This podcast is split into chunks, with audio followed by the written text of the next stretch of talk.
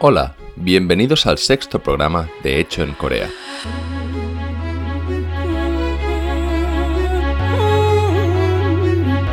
Un podcast en el que hablamos de temas relacionados con Corea y en especial desde el punto de vista de los negocios.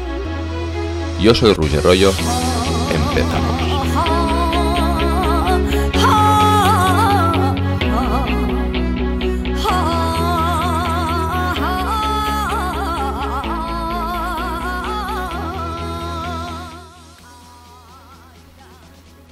Llegó a Corea en 2012, en busca de una aventura en Asia, y casi 10 años después es casi un coreano entre coreanos.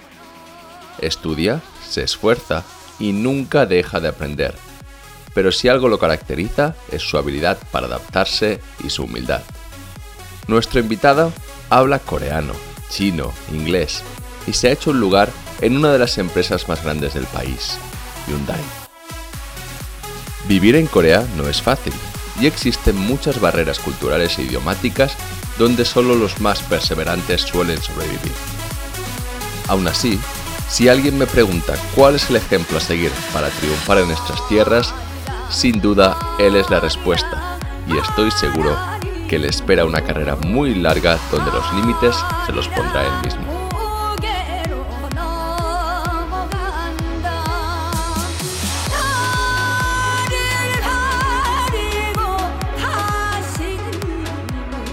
Esta entrevista la recomiendo no solo a aquellas personas que quieran vivir y trabajar en Corea, sino a todos aquellos que quieran entender cómo funcionan las relaciones profesionales en el país.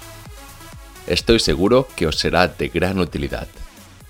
Sin más dilación, hoy nos acompaña en Hecho en Corea Carlos Serrano. Bienvenido.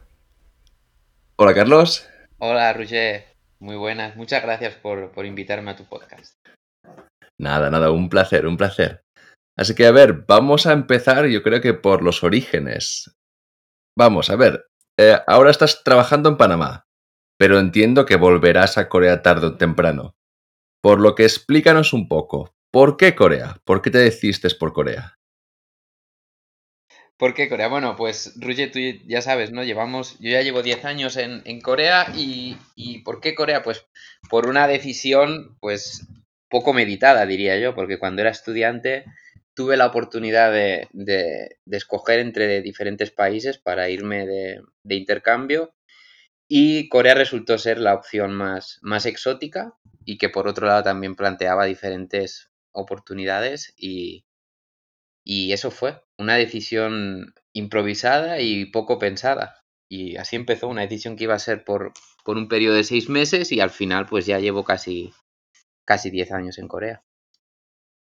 Pero es entonces tú fuiste a Corea y ya directamente te quedaste, volviste a España, ¿cómo, cómo fue la cosa? Correcto, yo fui de, fui de intercambio y después ya se me ofreció la posibilidad de, de, realizar un máster con una beca y simplemente volví a España a presentar el proyecto final de, de carrera, me gradué y volví a Corea fui a España a, terminar los papeles y volví ya. O sea, ya ha sido una experiencia continuada. A ver, pero tú eh, tienes la carrera de ingeniería de caminos, canales y puertos, ¿verdad? Correcto. ¿Dónde estudiaste? Yo estudié en la Escuela de Barcelona, la Escuela de Barcelona de Caminos. Muy bien, muy bien. Y a partir de esto, ¿por qué crees que Corea fue una fue el lugar donde crees que podías crecer en este sentido? Pues simplemente porque durante la carrera ¿no? se nos explicaba pues que eh, en Cataluña pues ya teníamos todas las infraestructuras eh, construidas y ahora llegaba la época de gestionar infraestructuras y justo en ese momento llegó, llegó la, la crisis económica a España, reventó la burbuja inmobiliaria y todo el sector de la construcción pues no tuvo más remedio que, internacionalizarse y a los ingenieros que estábamos recién graduados pues nos tocó internacionalizarnos por nuestra cuenta. Las empresas españolas no querían contratar eh, ingenieros recién titulados y nos tocó irnos al extranjero. Y siempre en la carrera pues habían hablado de que Asia era el futuro y bueno, pues la, la mejor opción era de que si era el futuro Corea, pues estar en Corea y estar preparado para cuando viniera esa oportunidad eh, ser el primero en cogerla y, y, bueno, y tuve la suerte de que así se dio. Pero a ver, ¿y entonces qué? ¿Fuiste a Corea? ¿Hiciste un máster?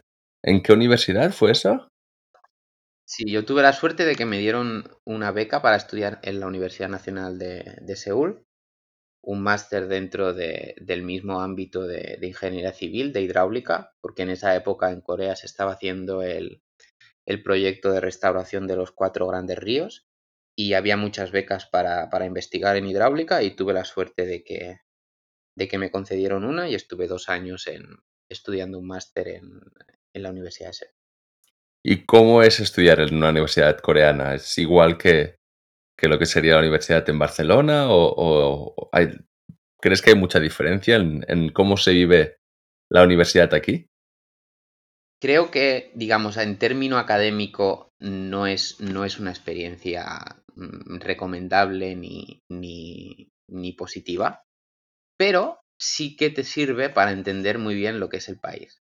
Te sirve para entender, para acostumbrarte a lo que es una disciplina casi militar y una relación entre, entre, entre seniors y juniors muy marcada. Te sirve para entenderlo, aunque a ti no te, no te afecte directamente por ser extranjero, pero te sirve para entenderlo y te sirve pues para, para acceder a las redes de, de, contactos que, que, que, se mueven en el país y, y te sirve pues para, para, simplemente para tener un factor de integración dentro del, del, país.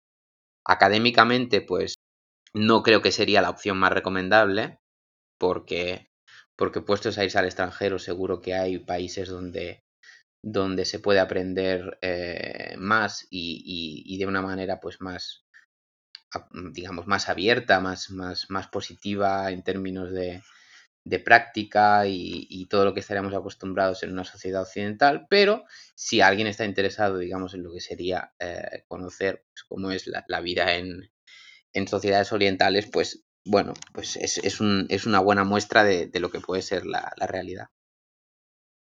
Pero tú estudiaste en, en, inglés, estudiaste en coreano, ¿cómo, cómo fue la cosa? Mi máster, el máster era en inglés. El máster era en inglés. Ahora no sé, la verdad, la mayoría de másteres supongo que serán en, en, coreano, aunque haya asignaturas en inglés, pero digamos, lo, importante no era el, el contenido de la, de la, asignatura, sino que a diferencia de lo que se estila en España, pues en Corea tú tienes una jornada laboral dentro del, del laboratorio donde, donde estás estudiando y simplemente pues te, te limitas a, a, atender a tus clases, pero luego también tienes que estar trabajando en tu proyecto de tesis. Da igual si eres de máster o doctorado, pero tienes que estar trabajando en, digamos, tus, tus horas en ese, en ese proyecto, por lo que aunque, tu, aunque tus asignaturas sean en español, tu día a día con los compañeros es en coreano.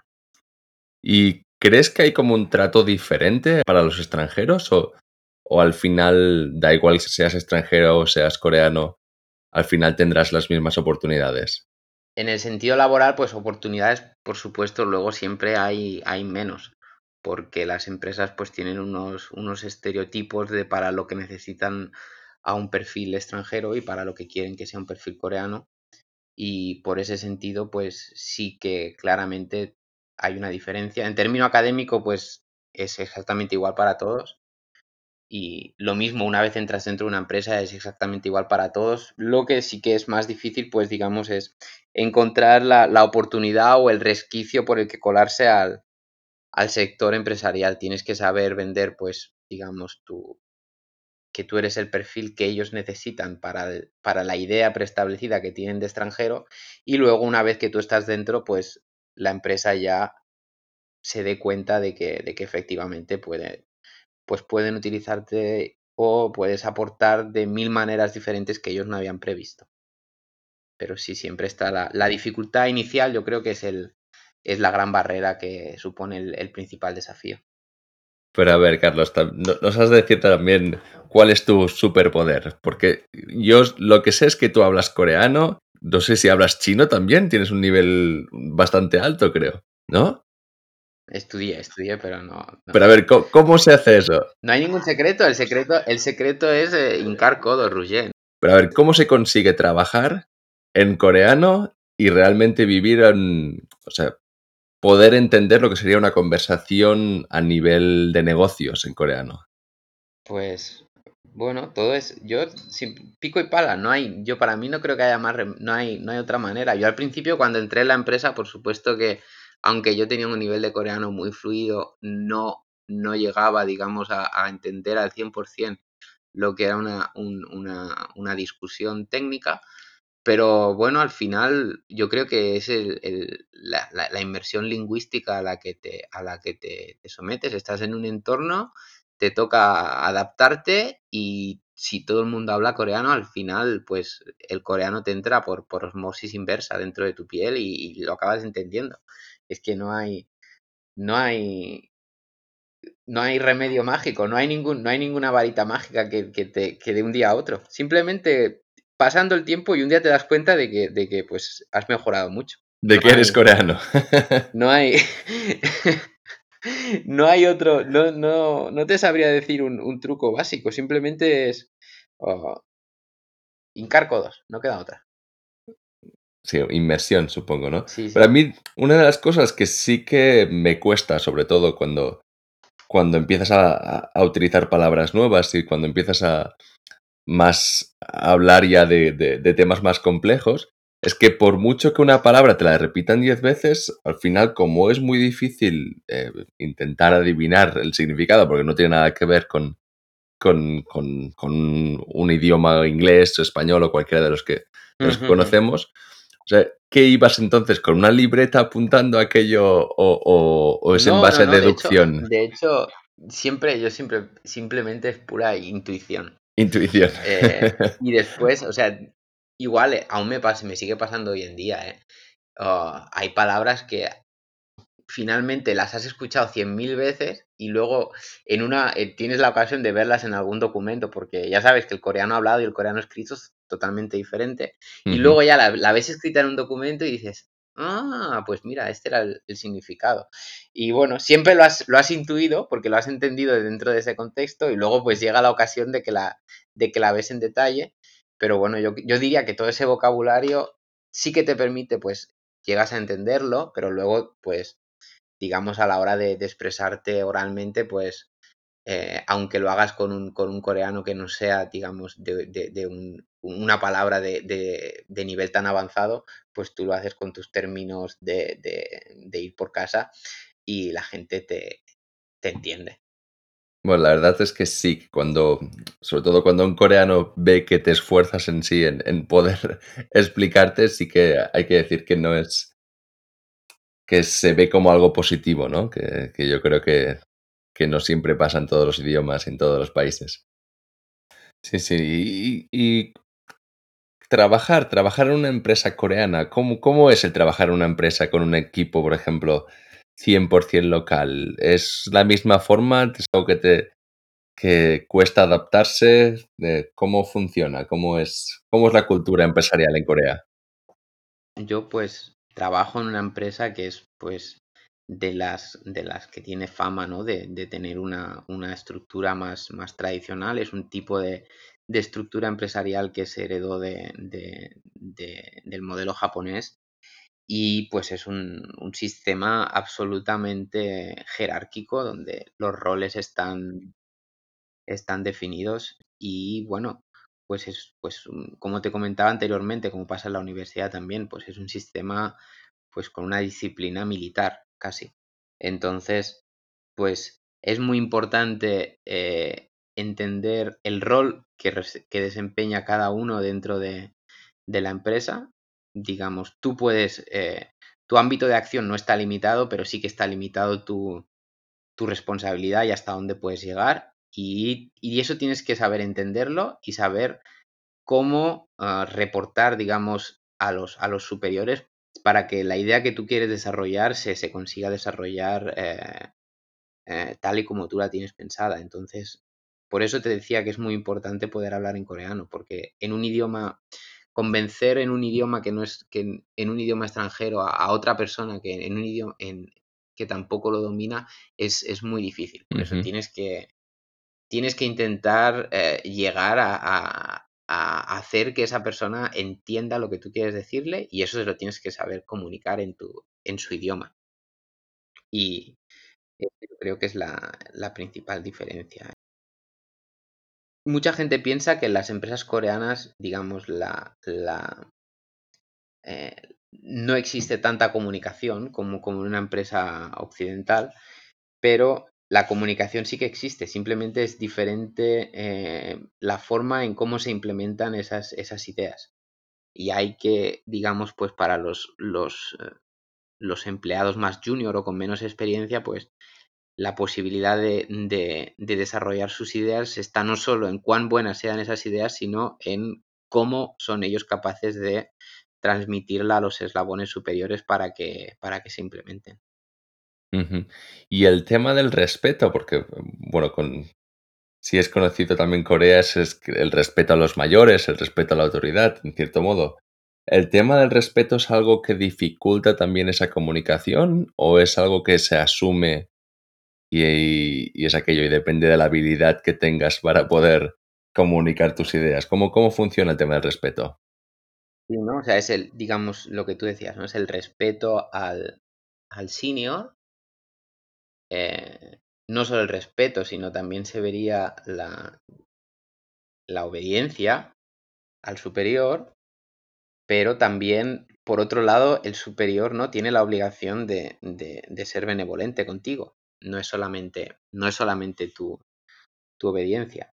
Entonces, lo más importante yo creo que siempre es eso, ¿no? Pues es saber entender muy bien cómo funciona esa, esa, esa pirámide, eh, entender pues que hay juegos de poder y juegos políticos dentro, como, como, en, toda, como en toda organización, y pues eh, la importancia de, saber comunicar tu, tu, tu, idea dentro de, dentro de allí, hacerlo.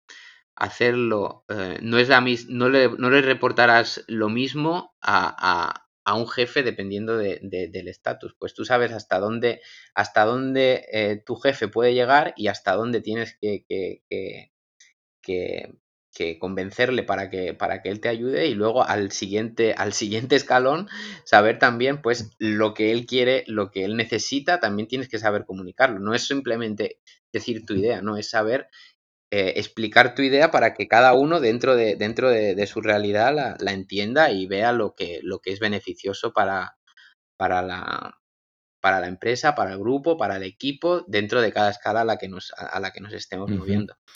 Sí, sí, no, Y eso es, es, algo que no solamente se aplica, digamos, a, al, al, trabajador, ¿no? Sino que, por ejemplo, una empresa pues, española, por ejemplo, a la hora de, a la hora de, de, intentar colaborar con una empresa coreana, no tiene solamente que, que intentar, pues, si es eh, convencer de, de, su producto o de, o de, la, o de, la, de lo positivo que es una, una colaboración en un cierto ámbito, sino que tiene que saber exactamente con quién está hablando, qué rol ocupa esa persona dentro de esa organización, cuáles son sus superiores. Hay que tener un conocimiento de esa jerarquía, digamos, a priori, porque dependiendo de, de la persona con la que tú estés interactuando, de cómo, de a quiénes estás enviando los correos electrónicos y cuál es tu comunicación, pues hay unos códigos diferentes que tienes que utilizar para, para, para conseguir que tu mensaje pues, pues cale.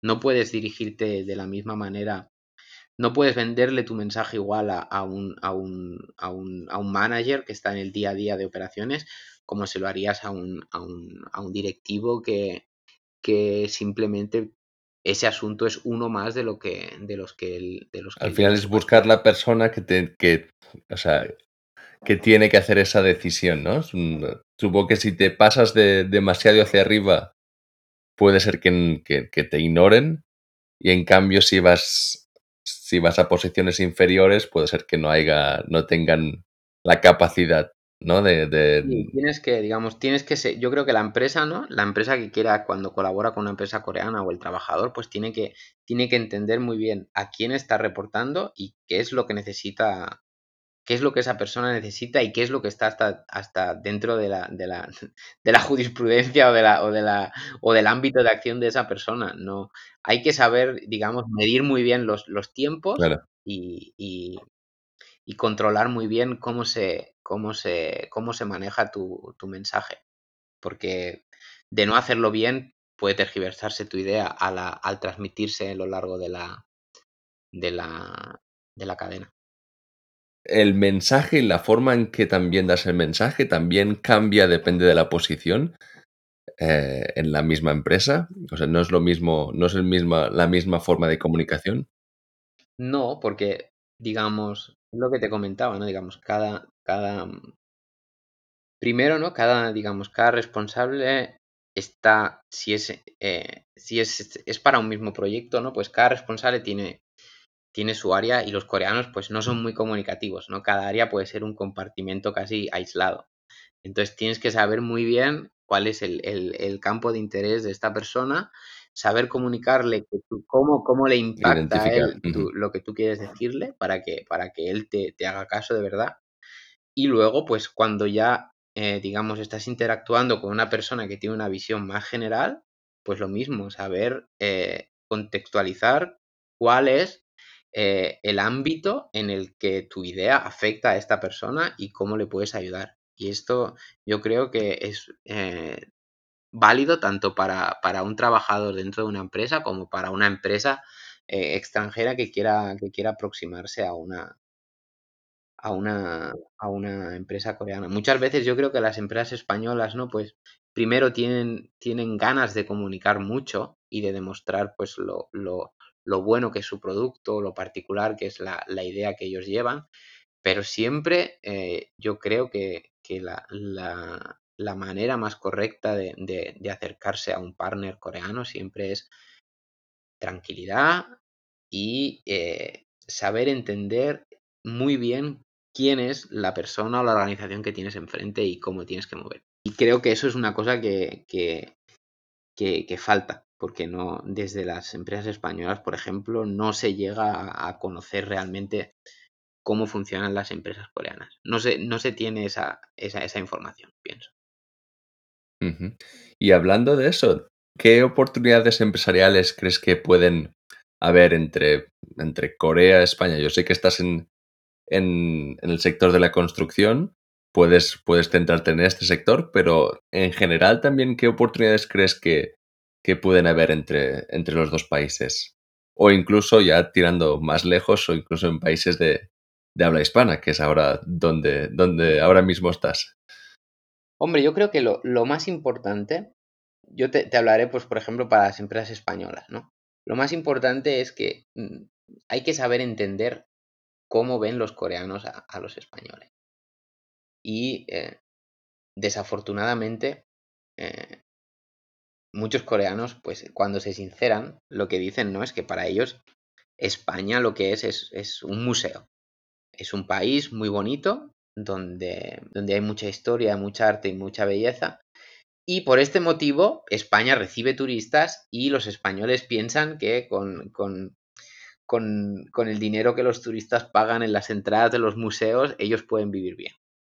Esto es una idea, pues, que, todos sabemos, ¿no? Que es una idea muy totalmente errónea, pero es el estereotipo que hay en Corea. Eh, eh, el, coreano ha mejorado su, poder adquisitivo, su capacidad de vida. Ahora se ha visto con el coronavirus que Corea es un país puntero en el, mundo y pues ahora eh, países como, como, como, España o Italia del sur de Europa, pues Corea se, lo, se, lo, se permite la, la capacidad de, de mirarlos pues desde, desde, otro punto de vista que no hacían hace 30 años. Los coreanos hasta hace 10 años siempre se presentaban y siempre se seguirán presentando con, con mucha modestia. Nosotros somos un país pequeño, sin recursos naturales, con recursos humanos. Siempre con esta modestia. Y muchas veces yo pienso que los, los, eh, los españoles eh, lo primero que hacemos es eh, no tener esta modestia a la hora de, presentarnos. Tenemos una confianza eh, desbordante y ese es el, yo creo que es el primer punto de, conflicto en el, que, en el que hay. Posibilidades de, entrar en, Corea, yo creo que hay infinitas, sobre todo si España definitivamente decide apostar por, energías renovables, yo creo que ahí está el gran filón para, para España y las empresas coreanas no solo en España o en Corea, sino en, toda Latinoamérica. Y luego todo lo que sería pues eh, el, sector de los, sectores más tradicionales en los que España siempre ha, entrado, ¿no? Lo que sería moda y, alimentación y, pequeña empresa de, española entrando a, Corea, pues eh, hay mucho, mucho oh, campo de trabajo siempre y cuando la empresa española sepa ah, articular el, marketing correctamente para el mercado coreano. Un, sector que lo que quiere es eh, productos de alta calidad, lujo y, hay que saber venderlo. Sí creo que hay muchas posibilidades, lo que, lo que, más que más que posibilidades o diferentes campos de acción, lo que se necesita, yo creo, por parte de la empresa española es entender cuál es su cliente y entender pues que quizá deba aproximarse con un rol más, mm, más humilde, más pausado y a partir de ahí empezar a colaborar. ¿Y es verdad que también se ve a España como un socio preferencial en el sentido de, para ir a países de habla hispana o, eso es, algo más un tópico que no una realidad? ¿Cómo funciona? Se ve a España como un socio y también se le ve, puede que quizá por, por, por además de por la capacidad, puede que se vea como un socio simplemente por un, por un malentendido. En el fondo, los coreanos, tú sabes que han tenido una historia de, de, guerras y peleas con Japón y han sufrido la colonización japonesa. Y todo, toda la historia del mundo siempre la ven con ese, con ese, bajo ese prisma. Entonces los coreanos siguen pensando pues que, eh, que Latinoamérica sigue siendo el patio trasero de, de, España y eh, que la, digamos, los sistemas legales, los sistemas eh, comerciales de los países latinoamericanos siguen siguiendo lo que sería, pues, todo lo que sería el sistema legal español y, eh, y estando en consonancia con eso. Por eso piensan, yo creo que en parte correctamente, aunque no al 100%, pues que las empresas españolas pueden ser unos buenos compañeros de viaje, unos buenos consejeros a la hora de ayudarles a, a posicionarse dentro de, ese mercado. Bueno, veremos, supongo que sí, que si ahora están montando proyectos y estos proyectos avanzan correctamente, seguramente que sí, que habrán más colaboraciones. En cambio, si supongo que la empresa coreana se ve con fuerza de ir sola, sin, sin, sin la participación de empresa española. Por supuesto, pero oh, más, que, más que ponernos en el, digamos, en el, en el escenario pesimista, ¿no? Yo creo que desde, sobre todo de cara a las empresas españolas, eh, de lo que se trata es de, borrar estereotipos y tratar de, saber comprender quién es el, partner que tienen enfrente y cómo, y cómo hacer que, esa relación sea, sea fructífera. Yo solamente veo el caso que tú comentas, simplemente ese caso se va a producir siempre y cuando la empresa española o, el partner del país latinoamericano que sea no sea capaz o falle eh, al no satisfacer, digamos, las, las expectativas de, del partner coreano. Si, si, si esas expectativas y esa colaboración es positiva, eh, el primero que, está interesado en, sostenerlo yo creo que van a ser las, las empresas coreanas, simplemente porque es un es minimizar un, riesgo. Tú tienes un riesgo allí que es el, factor del idioma y el factor cultural y, la, la, manera más, más sencilla y más racional de minimizar ese riesgo es, es con un partner solvente. Es buscar un win-win, supongo. Por supuesto.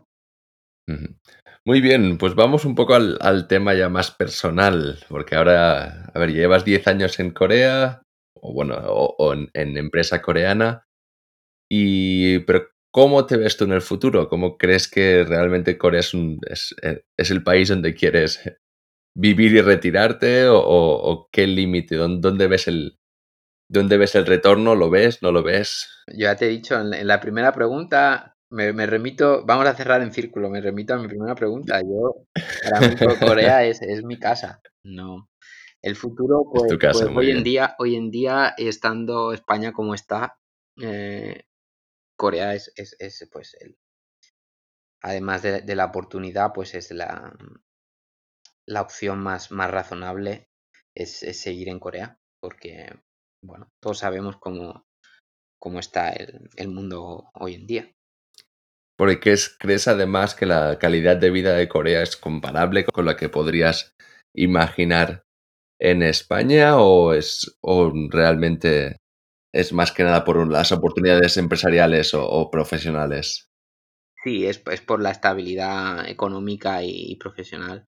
Eh, por calidad de vida sí que en España pues eh, se podría vivir mejor. A mí de Corea lo único que no me gusta es eh, el frío del invierno y, la, contaminación que hay en, primavera, pero son, como te decía, por ejemplo, el sector de, renovables va a ser una, necesidad imperiosa que van a pedir los ciudadanos para poder respirar aire limpio.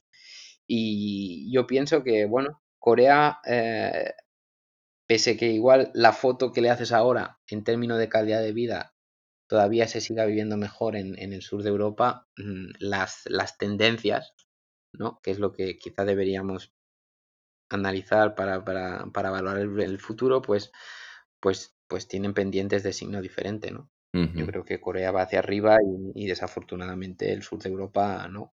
Uh -huh. Muy bien, muy bien. Y a ver, vamos ya para acabar un poco. ¿Cuál es tu ciudad favorita de Corea? ¿Cuál es tu lugar favorito? Bueno, o yo te lo voy a decir, pero espero que nadie vaya de turismo allí. Que nadie vaya, ¿no? es no el, es el secreto. Turismo, es donde yo me voy a retirar, me voy a, me voy a, donde voy a comprarme un huerto para irme a plantar lechugas cuando me, cuando me retire. Yo me iré a, al sur, de, al sur de la península. Y cuando veas un, ve, un vecino un vecino que se, que se llama Roger, que dices, ostras, ahora me acuerdo de le ese tiraré podcast. piedras, le tiraré piedras. Estaré en, yo estaré en un pueblo de una ciudad que se llama Mokpo, en el sur de Corea, y, mm. y, y que es una zona famosa por su, por su gastronomía, es donde estaba históricamente el sur de la el suroeste de la península coreana ha sido la zona más rica y agrícola, no es ahora, sigue siendo agrícola, pero, pero con la industrialización del país ha pasado a ser pues una de las provincias más, más, más pobres, pero sigue siendo en términos de, digamos, de, de, de, tranquilidad, yo creo que sigue siendo el, el último reducto de, de, paz. Luego también tienes el noreste, pero el noreste hace demasiado frío en, en invierno como para ir a retirarse. Y, y, bueno, por allí, si quieres ir a encontrarme, me, me, tendrás que buscar por allá. Que me encuentres o no, ya. Bien, bien, bien, bien. Pues no, pues compartiremos vecindario entonces. Muy bien. Y a ver, creo que, que está todo más que dicho. Eh, pero bueno, si, si, quieres decir algo más, si hay algo con lo que quieras acabar. Yo por mi parte simplemente darte las gracias a ti, Roger, por, porque creo que estás haciendo un, un proyecto muy, muy interesante y, y, necesario a la hora de, de intentar acercar la, la, realidad de Corea y de hacérsela entender a, a, a cualquiera que esté, que esté interesado en ella. Muchas gracias a ti por tu tiempo. Un placer, Carlos. Un abrazo. Hasta luego.